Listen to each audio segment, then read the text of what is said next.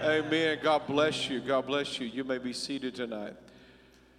A couple of announcements. I do want to say a, a, a big thank you for the help yesterday. We were able to uh, distribute food to 265 households, 850 people. And so we thank, thank you for coming out. It was a steady stream of folks. We were, we were working the whole time. Immediately following, about half of the folks were able to help us. We went over and, and helped um, one of our Assembly God missionaries that's retiring, relocating to Greenville. Uh, we were able to go unload him. So thank you all for your help yesterday. Uh, as we told him, many hands make light work. He was shocked at how many people we brought over there, and we were done well before he thought was uh, even possible. Uh, a couple of announcements as you turn your Bibles to Exodus 4. Uh, Savvy Sisterhood, our ministry to single moms, will be Friday night, uh, September the 17th from 6 to 8. And it's going to be, uh, please contact Jane. She's in touch with you. Also, uh, men's prayer breakfast will be on September the 25th, 8 a.m. So, guys, be sure to sign up for that. If you haven't signed up for the uh, the overnight trip, the fishing trip, the hog hunt, please put your name on there. We're going to get all that turned in. Also, the fellowship. Uh, this is our new college and career ministry name, and so no longer going to be college and career, but it's going to be the fellowship, and this is going to be for. Uh, that's going to be on September the 25th. Also. And then I want you to, I hope you've been in prayer. Please tell me you've been in prayer for the revival that's coming up October 1st, 2nd, and 3rd. Amen. Dean and Peggy Caldwell, if you'd like uh, uh, just some wonderful, solid word preaching and the moving of the Spirit, you're going to love these folks. And so I want you to come on out, invite somebody, use this as an opportunity to reach out uh, to the community and invite those friends that you've been trying to reach. Let's look here in Exodus, the fourth chapter. Exodus, the fourth chapter. As you're turning there, let's petition the throne of grace once more. Father, we need your help tonight. We need the power of your spirit, the strength of your might. Lord, we need what only you can give us, Lord God, tonight, and that is the anointing and the empowering of your spirit. Lord, I pray that you would cause your word to impel us, to strengthen us, and help us to hear and to know your will tonight. Lord, we give you the praise and the honor and the glory, and all God's people said, Amen. Amen. Amen. I want you to look here in Exodus 4. I want to read the first five verses. I'm going to go back. Last week we started a study, Christ in the Exodus. Christ in the Exodus. And as we look here, we're looking at this passage through the lens of heaven. We're overlaying it with Christology. Now, last time we were together, we talked about how that, uh, well, let's go ahead and read our text. Then Moses answered and said, Suppose they will not believe me or listen to my voice. Suppose they say, The Lord has not appeared to you. So the Lord said to him, What is that in your hand? Can anybody tell me what's in my hand? A rod, a staff. And he said, Cast it on the ground. And he cast it on the ground, and it became a serpent. And Moses fled from it. Then the Lord said to Moses, Reach out your hand, take it by the tail. And he reached out his hand, and he caught it, and it became a rod in his hand. That they may believe that the Lord God of their fathers, the God of Abraham, the God of Isaac, and the God of Jacob, has appeared to you. We see here that the Lord is instructing Moses as he is preparing, as we talked about Sunday, to defeat every image that was in Egypt. He was getting ready to tear it down through, and he was going to use Moses to do that, and he's going to use him to challenge those spirits and all of those images that were contrary to the will and the purpose of God. How many know we have to, in order to bear the image of God, we also have to dismantle the old images in order to live according to what God wants us to be? Let me ask you this question before we move forward. How different would your life be if you truly believed everything in the Word and everything good that God has in store for you? If you could see yourself as God the Father sees you. Sometimes the images that we have in our mind of how God sees us is so far off the map to how the Lord truly sees us. Because when He looks at us, He looks at us through the finished work of Christ. Think about it the finished work of Christ. But to prepare the children of Israel to get out of Egyptian bondage, the Lord raised up Moses. And as Moses is there, he said, I want you to go. And Moses is arguing with the Lord, as I know no one in this room has ever done such. You've never one time told the Lord no. You never argued about what you could and couldn't do, what he was capable of doing, and what you were incapable of doing. I know you've never done that. But see, here Moses is giving us a, a, storyline that honestly some of us have, have portrayed. Lord, I can't do this. What if they're not going to believe me? What if uh, I get out there and, and Lord, I make a, fail, a fool of myself? What if I fail? And the Lord said, I'm on, I want you to go and I want you to show three signs to the unbelievers, three signs to the Israelites that do not believe. Because Moses is there and he's saying, What if they don't believe me? Last time we talked about the, the image and how that, how that Tertullian uh, indicated that him putting his hand in his bosom and pulling it out was a representation of the resurrection, the fall of man, the regeneration of man, and the resurrection of man. Because we saw there that the hand that was pure went into the bosom, and the enemy tried to take the man, humanity, out of the bosom of God. And it became leprous, just like at the fall of man. And then when he brought it back into the bosom through Jesus Christ, the Lord God Almighty, who came and sacrificed himself, and then he drew it out. Now we're pure again. Amen? The resurrection, isn't that good stuff? Get into those old authors and you'll find things out uh, when you look at them. As I'm just going to restate this. Now, this is not Tertullian, don't blame him, but this is what I, I wrote when generation, degeneration, and regeneration. What we see there in the, in the hand movement of the leprosy and the cleansing is man in generation, man created perfectly innocent, was placed in the bosom of the Father. Death entered through disobedience, separating man from the bosom of the Father, leaving man corrupted by sin. The Father returned man to his bosom through the Son, rescuing man from the incurable disease of sin. Notice, think about it incurable disease of sin, the tyranny of Satan, and the un- uncontrollable self. Uncontrollable self. You can't blame the devil for making you do it after you become a child of God.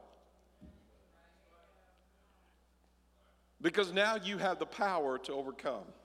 But there's a strange phenomenon that, that took place starting when he said to Moses, said, I want you to take that dead branch, that, that staff, as a sign to the unbelievers, those that wouldn't believe. I want you to take that, that dead, inanimate object, and I want you to throw it on the ground, and it's going to become a living organism.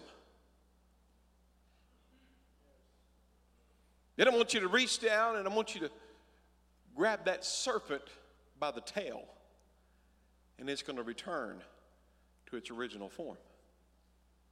Pretty interesting, isn't it? No, I don't want to break my staff. I'm afraid I'm going to break the head off of this. I seen Kevin out there, a woodworker. He was admiring this. Richard Bainey made me a couple of these. I have one to spare, but I don't want to spare it. You know what I'm saying? But we see here something happened as we look at this rod, it's going to become a serpent. Now, that rod can be translated staff, as I have in my hand here, but that word also, when you look at it in Scripture, it also means a branch. It could mean a tribe. It could mean a company led by a chief with a staff in his hand. But we see here, we understand that the branch, the rod, the staff represents first and foremost Jesus Christ. Isaiah tells us in Isaiah 11, 1 through 5, says, There shall come forth a rod, a staff, from the stem of Jesse, a branch that shall grow, shall grow out of its roots. And it goes on to tell us the Spirit of the Lord is going to be upon him the Spirit of wisdom and understanding, the Spirit of counsel and might, the Spirit of knowledge and the fear of the Lord. His delight is in the fear of the Lord, and he shall not he shall not judge by the sight of his eyes, nor decide by the hearing of his ears, but his righteousness shall judge the poor. And he goes on there. So we see that the staff is, represents Christ. But I want you to notice something that now, as a sign, it seems somewhat perplexing. That he tells him, I want you to take the staff and throw it to the ground, and it becomes a serpent. Now, anytime you look in the Word of God and you see the serpent, what is your first thought? Where do we see the serpent? In the garden, Genesis 3. We see him at the we see the serpent at the beginning of the book. We see there not at the very beginning, but third, three chapters in, we see the serpent represented uh, the, who represents the devil. And then we see there in Revelations at the end of the book we see in chapter 20 of Revelations, then I saw an angel coming down from heaven having the key of the bottomless pit, a great chain in his hand, and he laid hold of the dragon, the serpent of old, who is the devil and Satan, and bound him for a thousand years. So as we look at this, it's somewhat perplexing that God would use a serpent as a sign. Think about it. This dead tree is going to produce life. Now, Aaron, Moses is going to give this rod to Aaron. Can you think of any other references where something dead brought forth something alive?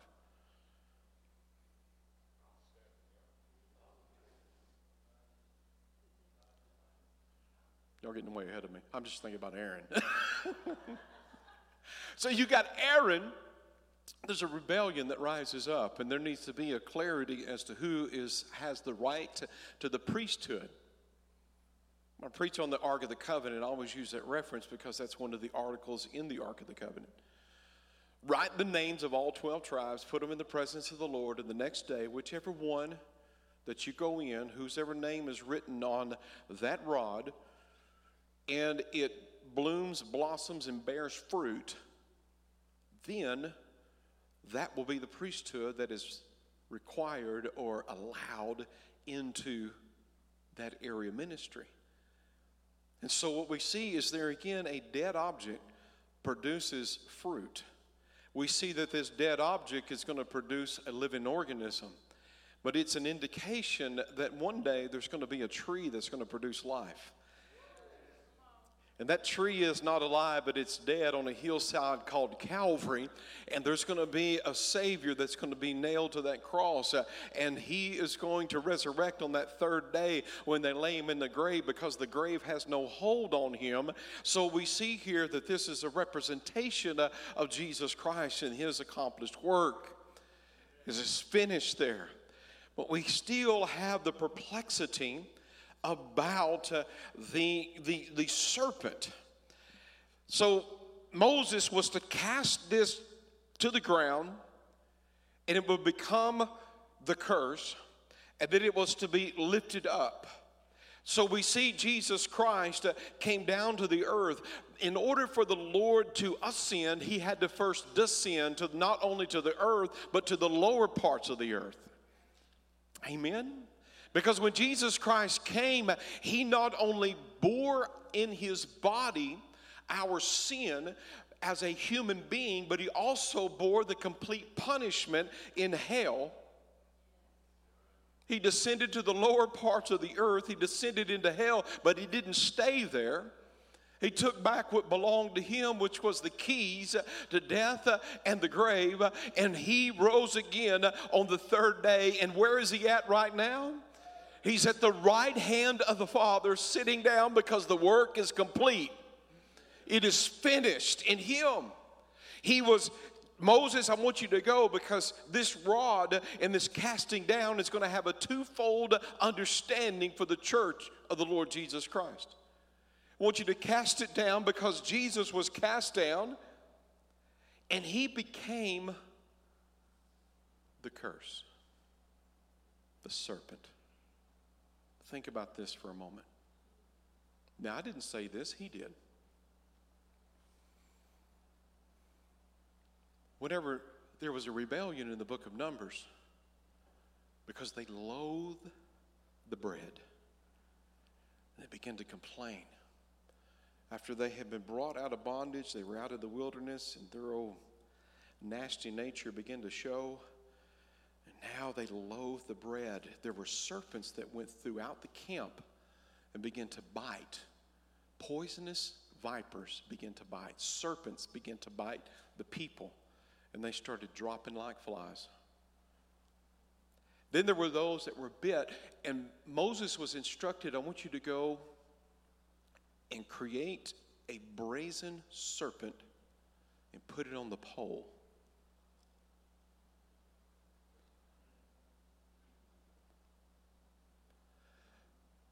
I just stopped for a moment and I thought, how long would it take to make a bronze serpent? Took a little bit, didn't it? There's no point in the message of that. It's just curious to me. Go out and, you know, don't, don't make it, don't carve it out of wood, but go make a brazen serpent and put it on the pole. I'm sure Moses was wondering, what in the world is this even going to mean? But Jesus brought clarity to the meaning of it in John 3 and 15. He said, just like uh, Moses lifted up the serpent in the wilderness, and everyone that looked upon that serpent, uh, they were cured from the venomous snake bite.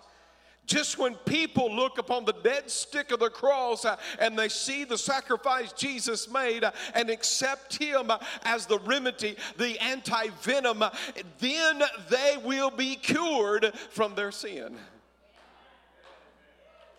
But he didn't stay in the grave. He didn't only resurrect on earth, uh, but then in a cloud of witness, uh, we see that Jesus uh, was lifted up into heaven. And as the disciples were there and those that were gathered were watching him, the angels said, Why do you men, why do you stand here gazing up into heaven? He that went is going to come again. Amen? So, what we see here is that this rod represents the branch, the root of Jesse, represents the good shepherd, Jesus Christ, as it is he was brought to the earth, cast down. He became the serpent.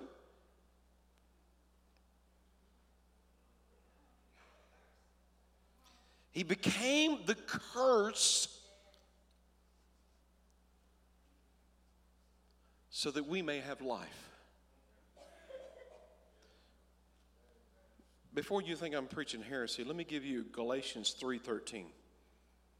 Christ has redeemed us from the curse of the law, having become a curse for us. For it is written, Cursed is everyone who hangs on a tree. So, in order for you and I to be free from the power the venomous snake bite of sin. Because Adam and Eve were, they were bitten in the garden, were they not? It coursed through their veins.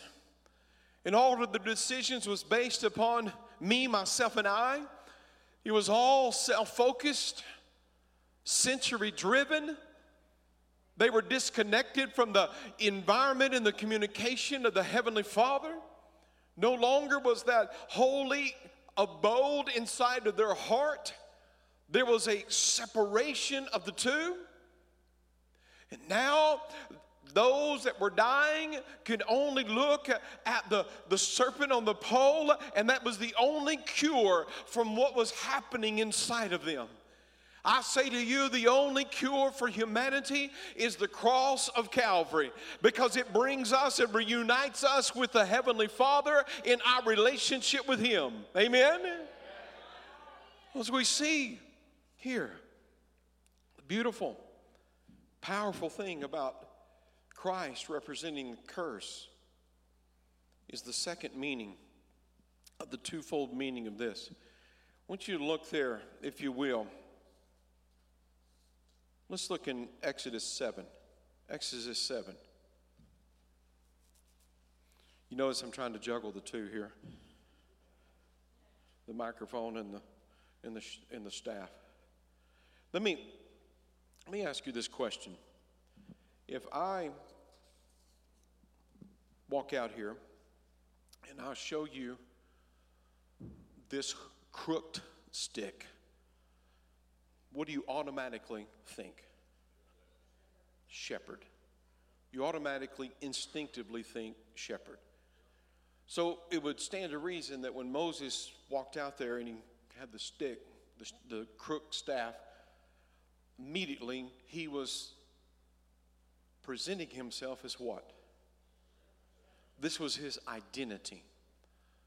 So the first part of the reason for the rod was that he was going to cast that rod down, being Christ Jesus being cast down, becoming a serpent, and then he was going to reach down, pick it up by the tail, and he was going to become a rod again. That represents Christ, what he has done in his in his earthly existence and his death and resurrection. But now we see this from Moses' point of view, from our point of view, is that what this rod represents is our identity. Now, as it represents our identity, we cast it down, and what we see is it, yes, the serpent there begins to begins to move. But I want you to see something in Exodus 7 and 10. So Moses and Aaron went to Pharaoh, and they did so, just as the Lord told them, just as the Lord commanded. And Aaron cast down his rod before Pharaoh and before his serpents, servants, and it became a servant, serpent. Can y'all say that seven times fast? Serpents and servants and, and serpents. But Pharaoh also called his wise men and the sorcerers, we got another S in there. So the magicians of Egypt, they also did in like manner what their, with their enchantments. For every man threw down his rod, and they became serpents. Now, do you think Aaron is in trouble? The magicians and the sorcerers are doing the same thing he's doing. Do you imagine that the Lord knew that was going to happen? I mean, really. You think the Lord was nervous that, uh oh, uh oh, this was supposed to work? Okay, Aaron, back out. Back out right now. Just hit the door.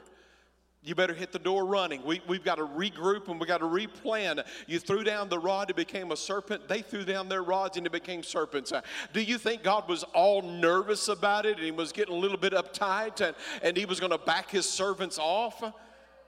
No, it was all in the plan of the Lord from the beginning.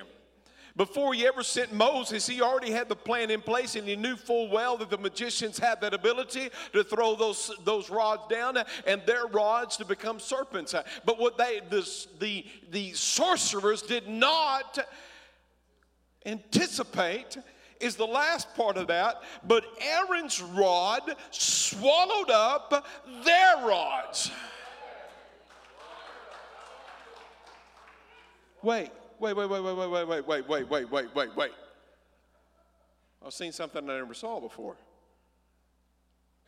It didn't say Aaron's serpent.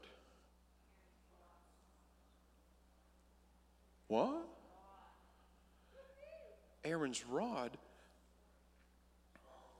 swallowed their rods. You think it's a misprint?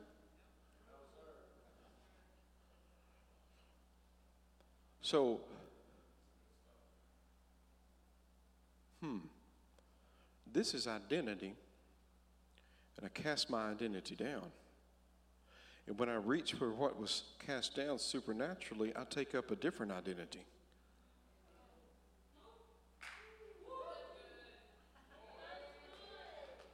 I cast down my, my identity and I pick up a new identity. And now my new identity is not me, it's Christ in me. And my new identity devours.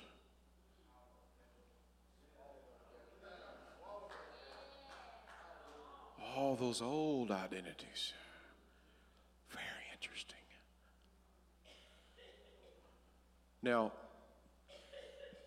I want you to see something here. Any snake charmers in the house? Anybody ever, come on, any boys in the country ever messed around with snakes? Any girls in the country? Now, we ran across an enormous amount of grass snakes in my buddy's backyard. And I'm sorry, you animal lovers, but we did some cruel things to those snakes. We did pick them up by the tail. You just scared me, Lee. How did you manage to get that in here? How cool is that? All right. It's a, it's a snake snake skin in there. Isn't that cool? Pull it out. I don't want to crumble it. Lee, pull that out. I'm ran out of hands. Just lift that out of there.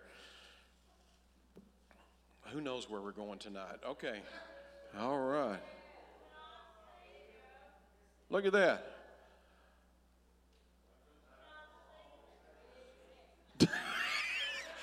okay, the little boy's coming out in Lee trying to torment his sisters in Christ with a snake skin. So we, we, we got a whole bunch of these snakes in the backyard, and his mother told us to get rid of them. Or, and so we go out and we didn't grab them by the head, we grabbed them by the tail, but it wasn't for very long. We were grabbing them by the tail and we were popping their heads. They wasn't very bright.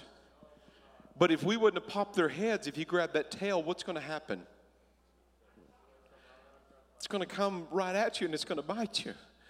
Now, a friend of mine, and many of you know him, Paul Ransberger, he pastored and he's retired, pastor in Lindale, and he still does prison ministry, but he used to go out and catch for fun rattlesnakes. And he would go to ranger camps and he would show those boys and different ones, and he would use it as a ministry opportunity. But he would tell you and be the first to tell you, you'd never pick a snake up by the tail.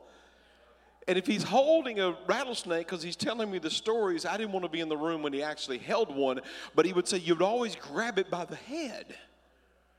But Moses is instructed to grab it by the tail. Now, when he first throws it down and then he backs away because he, whoa, this is, whoa, whoa, Lord, what is, whoa, what's happening here? I'm just imagining that that serpent is probably as long as his staff. That's just my imagination. He didn't tell him grab it by the head. He said, I want you to grab it by the tail. Why would you grab a snake that could bite you by the tail? Unless you understood that that bite wasn't meant for you. That bite is meant for the enemy. This is a rod swallowing rod. It becomes a serpent that takes over the other serpents. And you can grab it by the tail because the bite is not meant for you. Are you getting it yet? Are you seeing it yet? I cast my identity down, and what I pick up is the authority of Christ.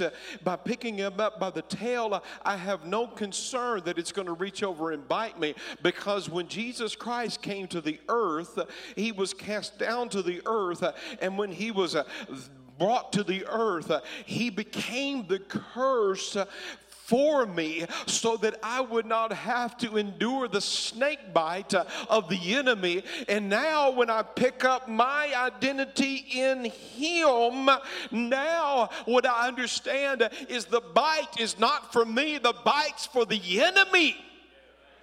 And if the church would begin to operate not in your identity, but in the identity of Christ Jesus, we would understand the authority that we have in Him and what He has done in order to rescue us. Amen?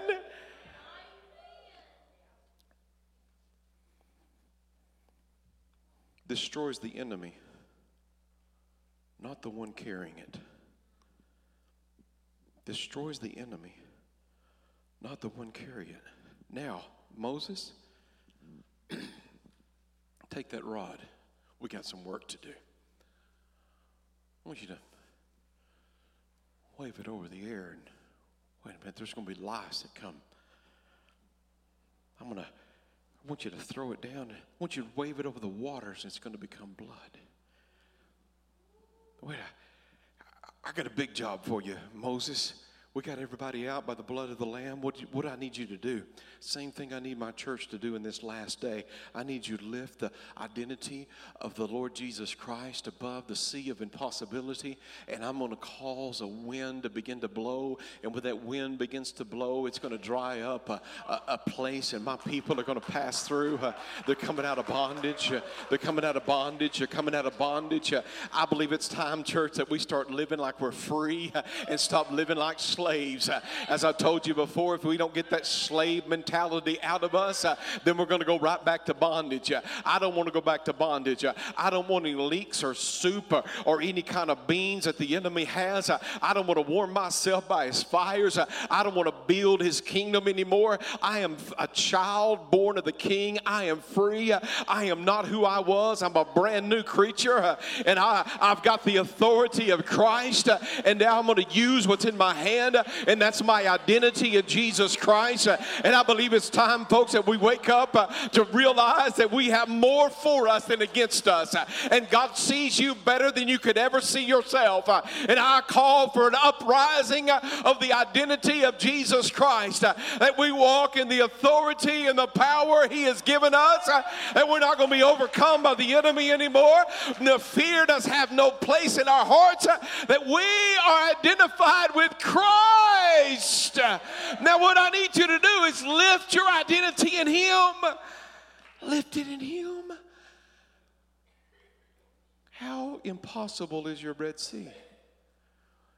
Didn't seem to hold much sway with the rod lifted in the hand.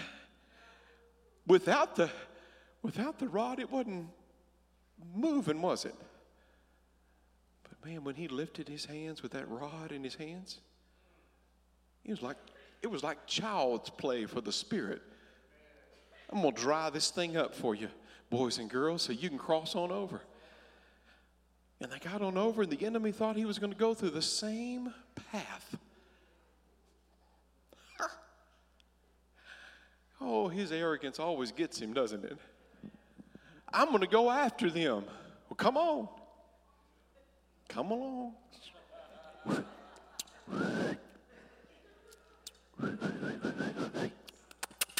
Come on. Come on. Come on. Bring your chariots, bring all of your armor, bring all your men of war, bring everything you got. Come on into this place where the come on, the Spirit has opened up. I'm waiting on you. I'm waiting to come on. And now he, we come on in to that place. And guess what? When we look back, when we get to the other side of it, the enemy has no choice but to drown. But before he drowns, he's got a little freaking out to do because the Lord's tearing his wheels off his chariots. And Pharaoh is watching from the other side. And then their dead bodies come floating up on the shore. And I guarantee you they didn't draw their sword, they drowned with their sword. And the Israelites picked those swords up. How do you think the Israelites got armed? It's from the battles they won, or the battles that the Lord had already won for them. Woo!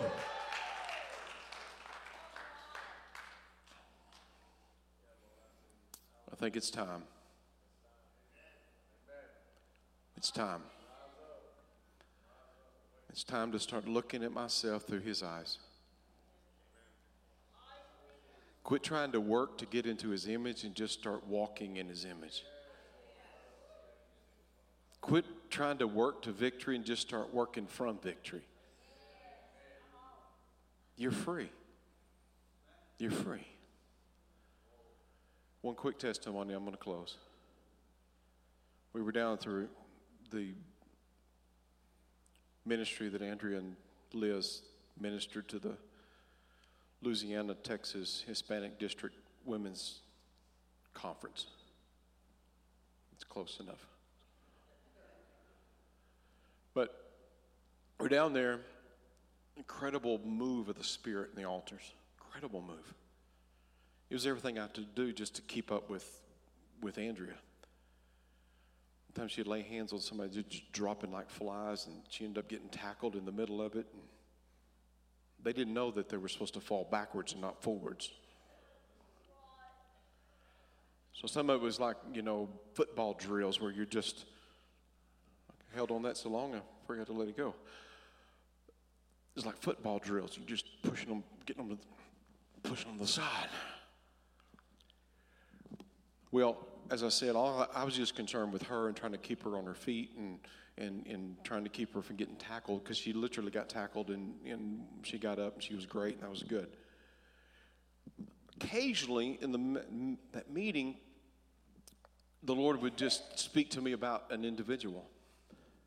And so I just, if they spoke English, I'd just speak it to them. And if they didn't, I would get a translator and I'd talk to them. But there's one woman that was down there and you could tell there was some influence. There was some influence of darkness there. I don't know to what degree, I don't know if it possession, I don't know what it was. But you could tell there was an influence of darkness. And the Lord gave me a word to tell her, You are free. We prayed for her for a little bit, but then when I said, You are free,